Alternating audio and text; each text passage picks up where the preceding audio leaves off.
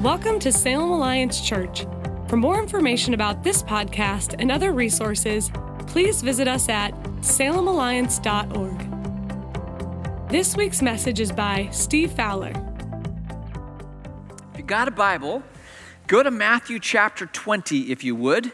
Matthew uh, chapter 20. If you don't have a Bible, there's one in the pew rack. Uh, looks just like the one I got right here. Uh, if you go to page 817, you will find uh, Matthew chapter 20. And uh, if you're not used to navigating the Bible, that on that page you'll see two columns. Right hand column, about a third of the way down, you'll see a big 20. That's the chapter. And I'm going to read uh, from that chapter here in a, in a, in a little bit. Um, but we're, we're in this series called Ridiculous Grace. Uh, Brian got us started last week, and I just want to make sure we, we have a good understanding of what grace is. So let's just, uh, let's just say this. You know, let's say that you got caught cheating on your taxes. Okay? You got caught cheating on your taxes, pretty, pretty serious offense. You go to court, in the courtroom, you're, you're, you're found guilty, and you stand before the judge, and the sentence comes down, and you are given five years in prison for that cheating on your taxes. And the, the judge sentences you, and you get put on that bus, taken to prison, and you serve your five years. What you get right there is you, that, that's justice. Okay? Justice is served. The, that, that's, a, that's a common thing justice is being served. But if you get caught cheating on your taxes and you go to court and you're found guilty, but the judge looks at you and looks at your record and sees there's nothing on your record, this is the first offense, and sees you have a spouse and you've got small kids, and decides that he's going to take that five year sentence that he should or she should give to you, but, but reduces it to two and a half years because it's your first offense and you got small kids. Well, that's mercy. Okay? And in this picture, we got justice, but in this case, what you're getting is a merciful sentencing. Now imagine you get caught cheating on your taxes and you go to court and you're found guilty and the judge sentences you to five years and you're on that bus headed to, headed to prison and that judge is also on the bus and travels with you to prison. In fact, walks you to your prison cell, stops you at the entry to your prison cell, and then says, You wait right here. And he steps in or she steps into the prison cell, shuts the prison cell behind them, and says, uh, You're guilty, but I'm going to pay your debt to society. I'm going to serve your five years for you. You've just received received grace. Here we have justice. You, you, get what's coming to you. Here we are taking into account some of the circumstances. You get mercy. This is a picture of grace. The judge himself or herself pays your penalty for you. This is grace. And in this series, we're talking about ridiculous grace the kind of grace that inspires music and songs and poets to write. And, um, and, and we, love, we love grace. Um, but I'm just going to tell you right from the very beginning of this talk grace can be amazing, it can, it can be ridiculously amazing, at the same time, it can be ridiculously offensive. You can be offended by grace. Now, a lot of years ago, I'm fishing with some friends. We're up in Alaska, and we're on this island, and we're fishing this lake. We're the only ones there, and it's, it's been good fishing. And uh, there, there's one of, my, one of my friends is in the boat, notices a, a piece of beef jerky that has been sitting in the bottom of the boat, um, mixing with lake water and fish blood and fish slime. And you ever seen one of those sponges, you know, like in the shape of an animal, and on the packaging it says, put this in water and it will swell to the size like you know, 10, 50 times larger than that it looks right now? That piece of beef jerky was swollen. Uh, it, was, it was much larger than its original size. And one of my friends in the boat says to me, Hey, Fowler, I dare you to eat that. And my first response was, well, what do I get? And so I just went around the boat. Okay, what, what are you going to put in on this? What are you putting in on this? What are you putting in on this? And so we got, around the boat, and um, and so you know I was I, I, felt fairly satisfied with what was in, and so I ate it. And um, I grew up in Asia. Come on, that's that's nothing. That's nothing.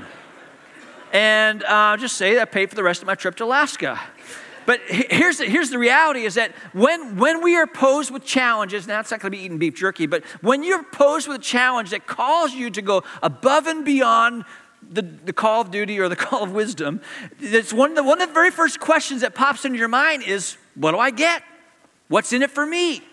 Uh, what, what, what's on the backside of this? What do I get for this extra effort? And it's, it's a common human question.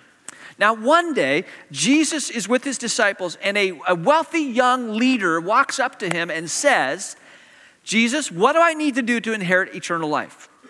Jesus says, Well, keep the law and the prophets and, uh, and uh, love the Lord your God with all your heart, mind, soul, and strength. And, and, um, and the, the wealthy young leader says, Yeah, I've done that. And Jesus says, Well, there's one more thing you need to do sell all your possessions and give it to the poor. And if you've read that passage, you know that that wealthy young leader walks away from Jesus sad because he can't pull the trigger on that one because he loves his possessions more than the idea of selling it all, giving it to the poor so he can be with Jesus. And Jesus responds to the situation to his disciples and says, Man, I tell you what, it's so hard for rich people, so hard for wealthy people to enter the kingdom of God. And this just blows the disciples' minds. Because the common spiritual narrative in that day is that if you are a healthy, wealthy Jewish male who keeps the rules, you are blessed by God. God's favor will be on you. That was the narrative of the day, which is why when Jesus starts talking the Beatitudes and says, Blessed are the poor in spirit, this is completely contrary to what they're normally hearing. It's so contrary that the disciples respond to Jesus, and their response kind of betrays that narrative because they say, How can anyone be saved then? If this guy who is wealthy, he's healthy, he keeps the rules, I mean, he's keeping the law. If he can't, if he can't into the, get in the kingdom of heaven, then what, what room is there for us? But Peter, Peter is connecting the dots. He's been following Jesus. He's been following Jesus with his friends. And this wealthy young leader can't let go of his stuff, but Peter has, and the other disciples have. And so Peter asked Jesus the question What do we get? I, I've left my commercial fishing business behind, Jesus. I've left boats. I've, I've left uh, my, my parents. I left nets. I left my family behind. What do we get? And Jesus responds to Peter and the other disciples by saying this I assure you, this is the end of, of chapter 19, I assure you that when the world is made new and the Son of Man sits upon his glorious throne, you who have been my followers will also sit on 12 thrones, judging the 12 tribes of Israel. And everyone who has given up houses or brothers or sisters or father or mother or children or property for my sake will receive a hundred times as much in return and will inherit eternal life. That's great news. But here comes the but. But many who are the greatest now will be least important then, and those who seem least important now will be the greatest then. Or some of your translations say, those who are first will be last, and the last shall be first. So, what, what Peter is asking is, what do we get? We've made these sacrifices. What do we get? And what Jesus is going to tell them is, Peter, you're going to get way more than you deserve, but be careful. Because this amazing grace that, you, that you'll experience actually can, can amaze you at one, this ridiculous grace, grace can amaze you at one moment, and at another moment, it can tick you off. It can offend you. So Jesus tells a story it's the parable of the vineyard workers. And by the way, that, that little title there, the parable of the vineyard workers, that wasn't in the original manuscripts. People put those titles in there later to kind of help us understand what was coming next. It's actually not a great title. It should be Parable of the, of the Compassionate Employer, because this is not about the employees that you're going to read about here in a second. This is about an amazing employer. Jesus says, Here's what the kingdom of heaven is like. It's like the landowner who went out early one morning to hire workers for his vineyard. Now, let me just hit the pause button real quick here. In Jesus' day, and is still common in the Middle East, if you don't, if you're not a business owner or you don't have a regular job, you go out to the marketplace uh, in Jesus' day, would be called the agora. You go out to the agora and you show up there early in the morning, hoping for uh, employers to kind of swing by, and because uh, they need they need people to work for the day, and you're hoping to get hired as a day laborer. So that's, that's what's going on here. There's these, these folks who, they don't own businesses, they don't have regular jobs, but they're just hoping to make something for the day, uh, just, to, just, to make, just to make ends meet. So he agreed, he hired workers, he agreed to pay the normal daily wage and sent them out to work. At nine o'clock in the morning, he was passing through the marketplace and saw some people standing around doing nothing. So he hired them, telling them he would pay them whatever was right at the end of the day. So they went to work in the vineyard. At noon, and again at three o'clock, he did the same thing. At five o'clock that afternoon, he was in town again and saw some more people standing around. He asked them, Why haven't you been working today? They replied, Because no one hired us. The landowner told them, Then go out and join the others in my vineyard. That evening, he told the foreman to call the workers in and pay them, beginning with the last workers first. When those hired at five o'clock were paid, each received a full day's wage. When those hired first came to get their pay, they assumed they would receive more. But they too were paid a day's wage. When they received their pay, they protested to the owner. Those people worked only one hour, and yet you paid them just as much as you paid us, who worked all day in the scorching heat. He answered one of them, Friend, I haven't been unfair. Didn't you agree to work all day for the usual wage? Take your money and go. I wanted to pay this last worker the same as you. Is it against the law for me to do what I want with my money? Should you be jealous because I am kind to others? So those who are last now will be first then, and those who are first will be last. This is God's holy word. So, we got this story, we got this picture of ridiculous grace, which is at one moment amazing, at the next moment can be incredibly offensive.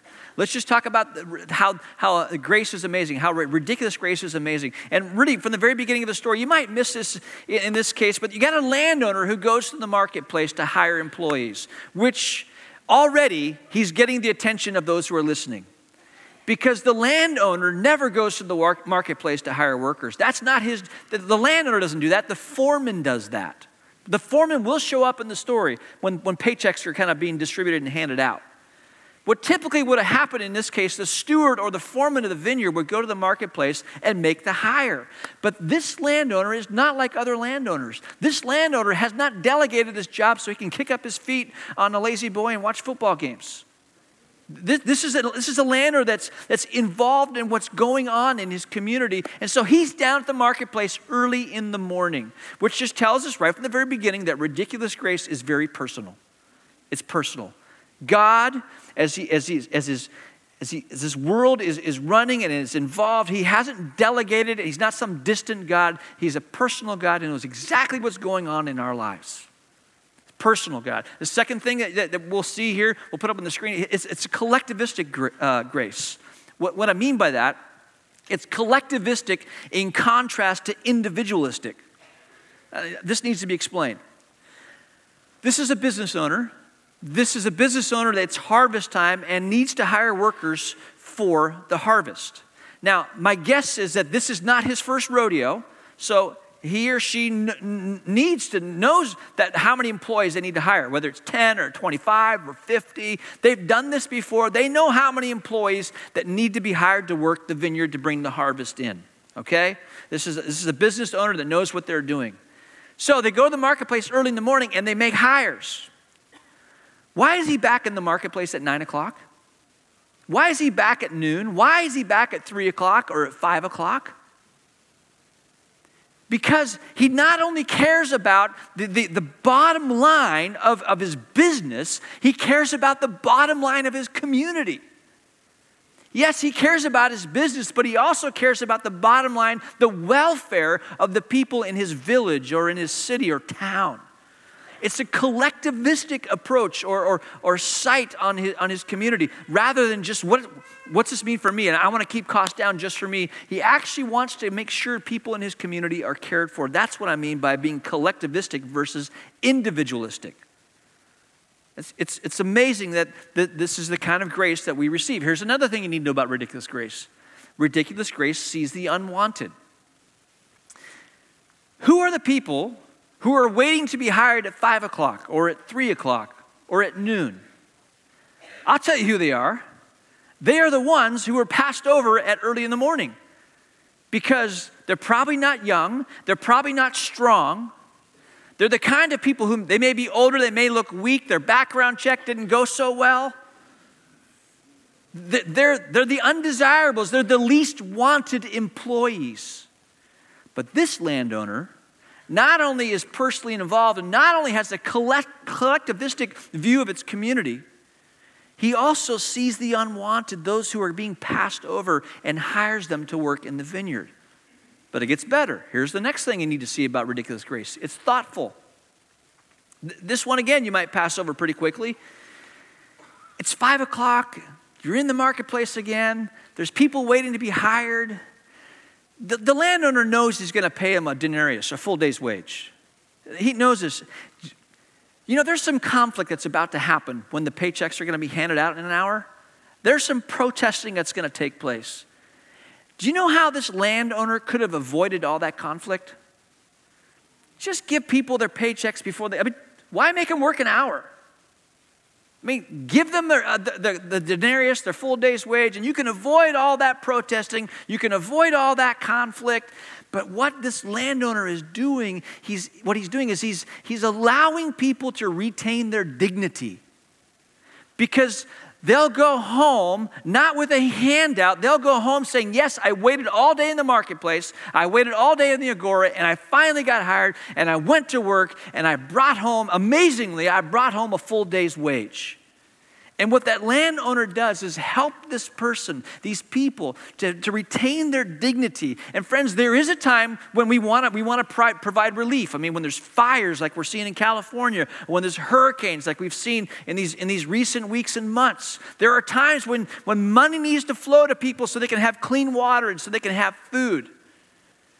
But oftentimes, we actually are robbing people of their dignity if we don't give them the, the right to sort of live out their purpose and, and, help, and help development to take place in their life. This landowner is very thoughtful. He does not choose the path of least resistance.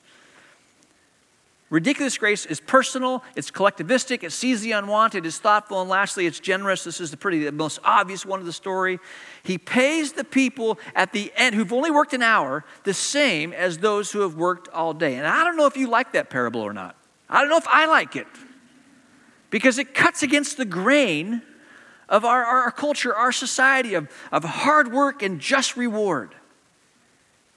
But this is the kind of grace that you and I have received from our. This is a picture of who God is. He's personal. He's got the whole. He's not. He's yes, he cares about you, but he cares about everyone. He sees the unwanted. He's thoughtful. He, you know, he, he, he's very generous. Ephesians chapter 1 captures this so well. Paul is ransacking the language, trying to describe for us this grace. He writes, How blessed is God, and what a blessing He is. He's the Father of our Master Jesus Christ and takes us to the high places of blessing in Him. Long before He laid down earth's foundations, He had us in mind, had settled on us as the focus of His love, to be made whole and holy by His love. Long, long ago, He decided to adopt us into His family through Jesus Christ. What pleasure He took in planning this. He wanted us to enter into the celebration of his lavish gift giving by the hand of his beloved Son. Friends, that's ridiculous grace.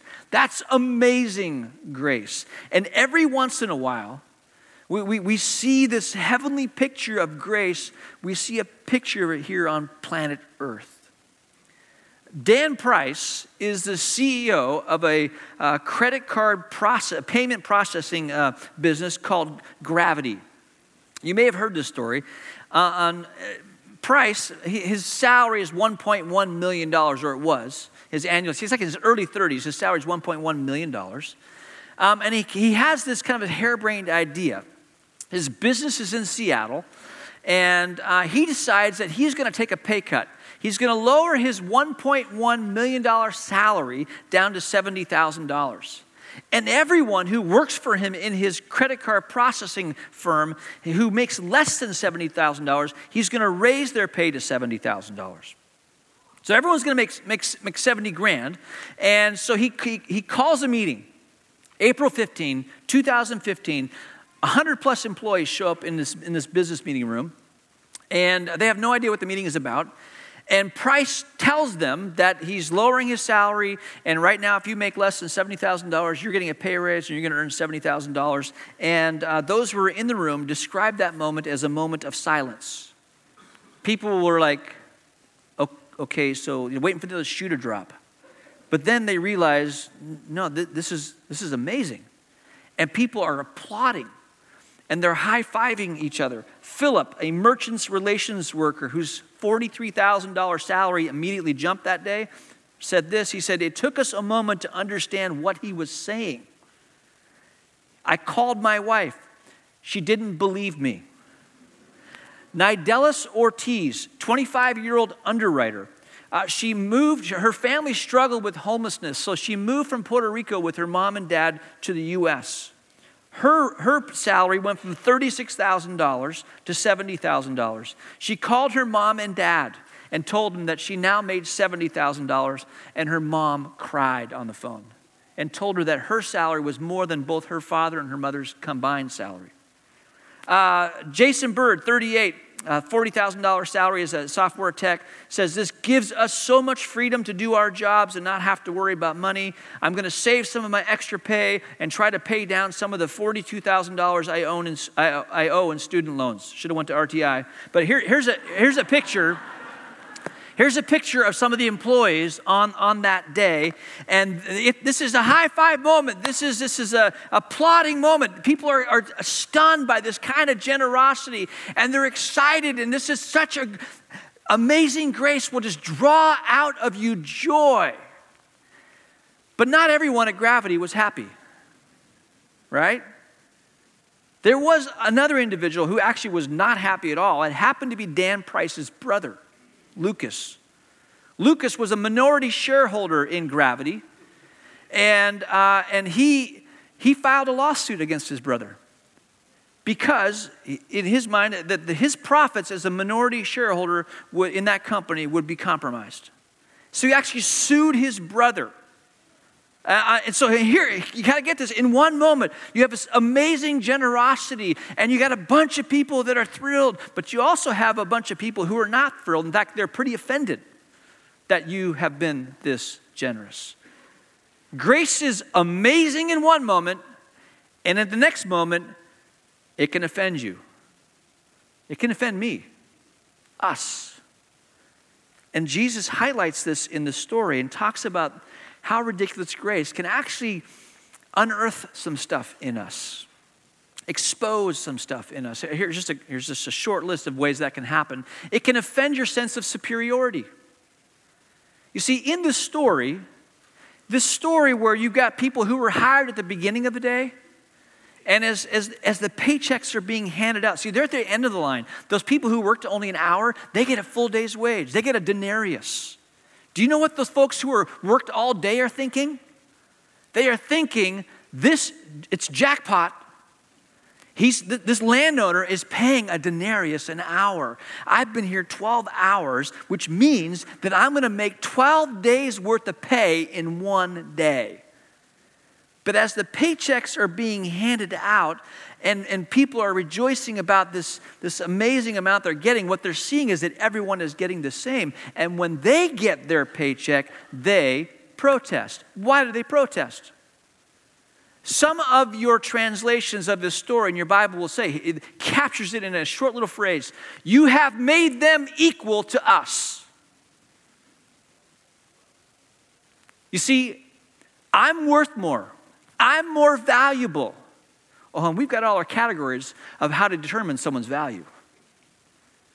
I'm more valuable because you fill in the blank. In this case, I'm more valuable because I worked longer. I'm more valuable because I worked in the heat of the day. Why am I getting the same as someone who only worked an hour? I know you would never ask that question, but some people would ask that question.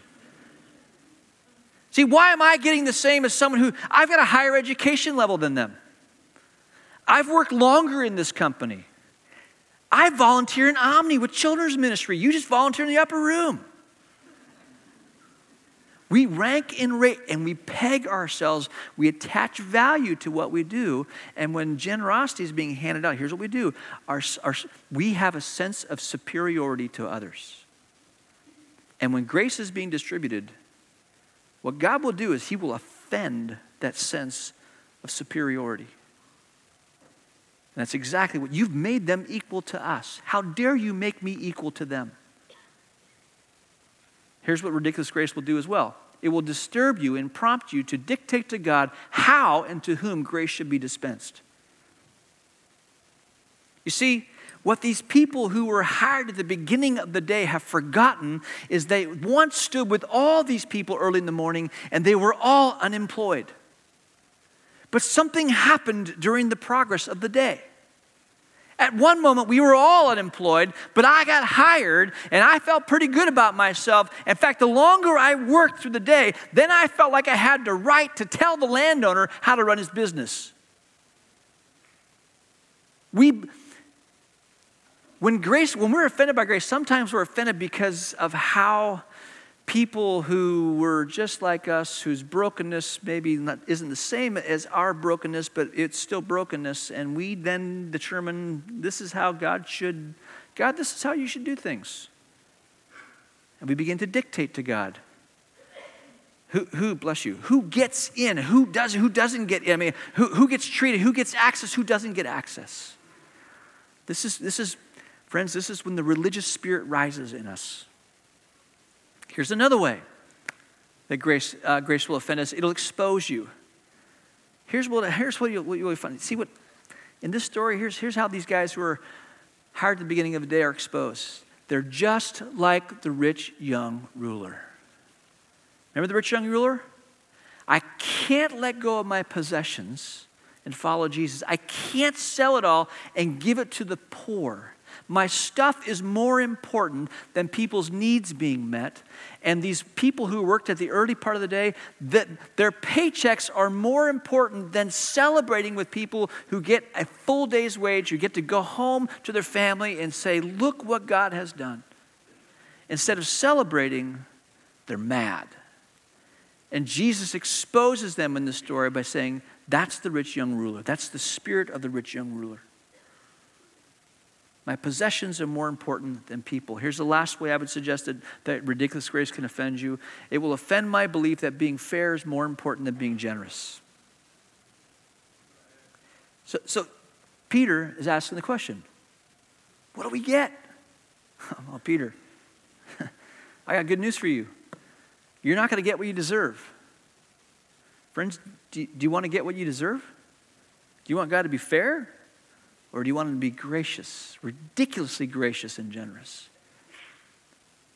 And oftentimes, fairness becomes a higher value than generosity. And I'm not saying there's not a place for fairness. And uh, in fact, there, there's a time for, for justice, and there's time for mercy, and there's, there's a lot of times for grace. And, and yet, we can be amazed by grace. We can sing songs about grace. We can write poems about grace. But remember, Remember that while it will amaze you in one moment, it, it will offend you in the next.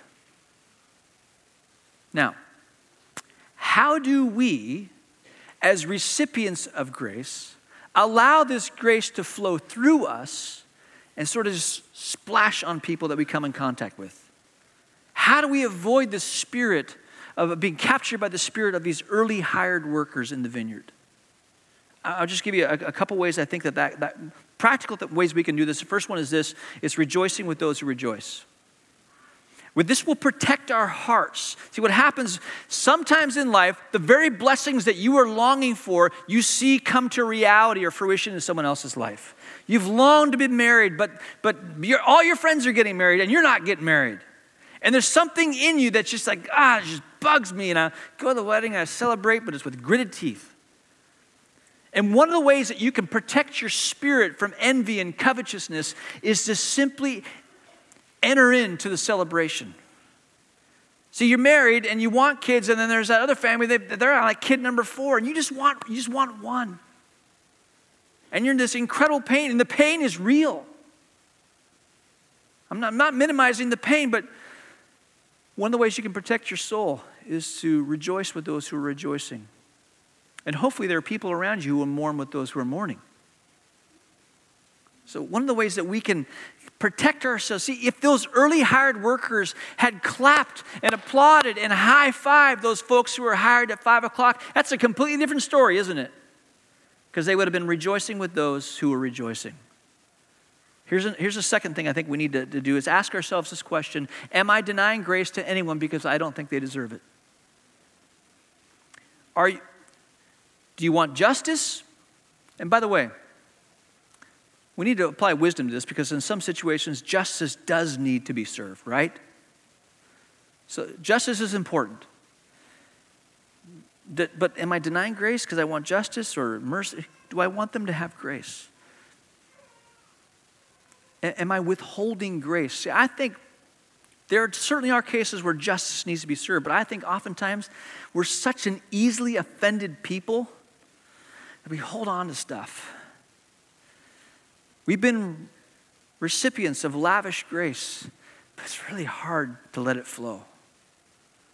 Am I denying grace to someone because I don't think they deserve it? Last thing I would say this here's homework for you. Would you commit a ridiculous act of grace this week? We'll check in next week, see if you did your homework. Would you this week commit a ridiculous act of grace? And friends, this, this story is about a parable and a vineyard and, and paychecks and money. It's, it, this, isn't just a, this isn't just money. You could give the, a ridiculous act of grace by giving of your time, by serving somebody, by seeing a need and just meeting it with by stepping in and giving someone a break and say, hey, take the day and I'll watch your kids or I'll clean your house for you. Just commit a ridiculous act of grace. And I, I honestly believe that if we can rejoice with those who rejoice and we can let grace f- flow freely from us and overlook offenses, and we can be people who are committing a, a just ridiculous acts of grace, I think that, that we'll posture ourselves, we'll protect our souls and our spirits from that, that covetousness and that envy and that jealousy that consumed those workers who were hired in the morning who couldn't rejoice with those who were able to take care of their families because there was a generous landowner who've forgotten that they are recipients of generosity themselves. So let, let's just bow our heads, close our eyes, and can we just process this for a moment? Jesus, we, we don't want to just be hearers of your word, we want to be doers as well. So, Jesus, what are, what are you saying to us today? I mean, clearly, one of the things you're saying to us about yourself is that you are generous. You are a generous God. You are a gracious God. Thank you. Now, what might you be calling us to? How, how might we respond to the fact that you're generous and gracious? Spirit of living God, would you just would you bless us with a spirit of creativity so that we could just show your ridiculous grace to someone this week? Could we maybe forgive, Lord? Teach us how to rejoice with those who are experiencing something right now that actually that's what we're hoping for. And may we put a smile on your face as we become more and more like you, our gracious God. We pray this in your name. Amen. Salem Alliance Church is a community of Jesus followers located in downtown Salem, Oregon, and we are passionate about our city being a city at peace with God. If you have a request that we could pray for, please email us at prayers at salemalliance.org. You can view today's entire service online at livestream.com backslash Salem Alliance.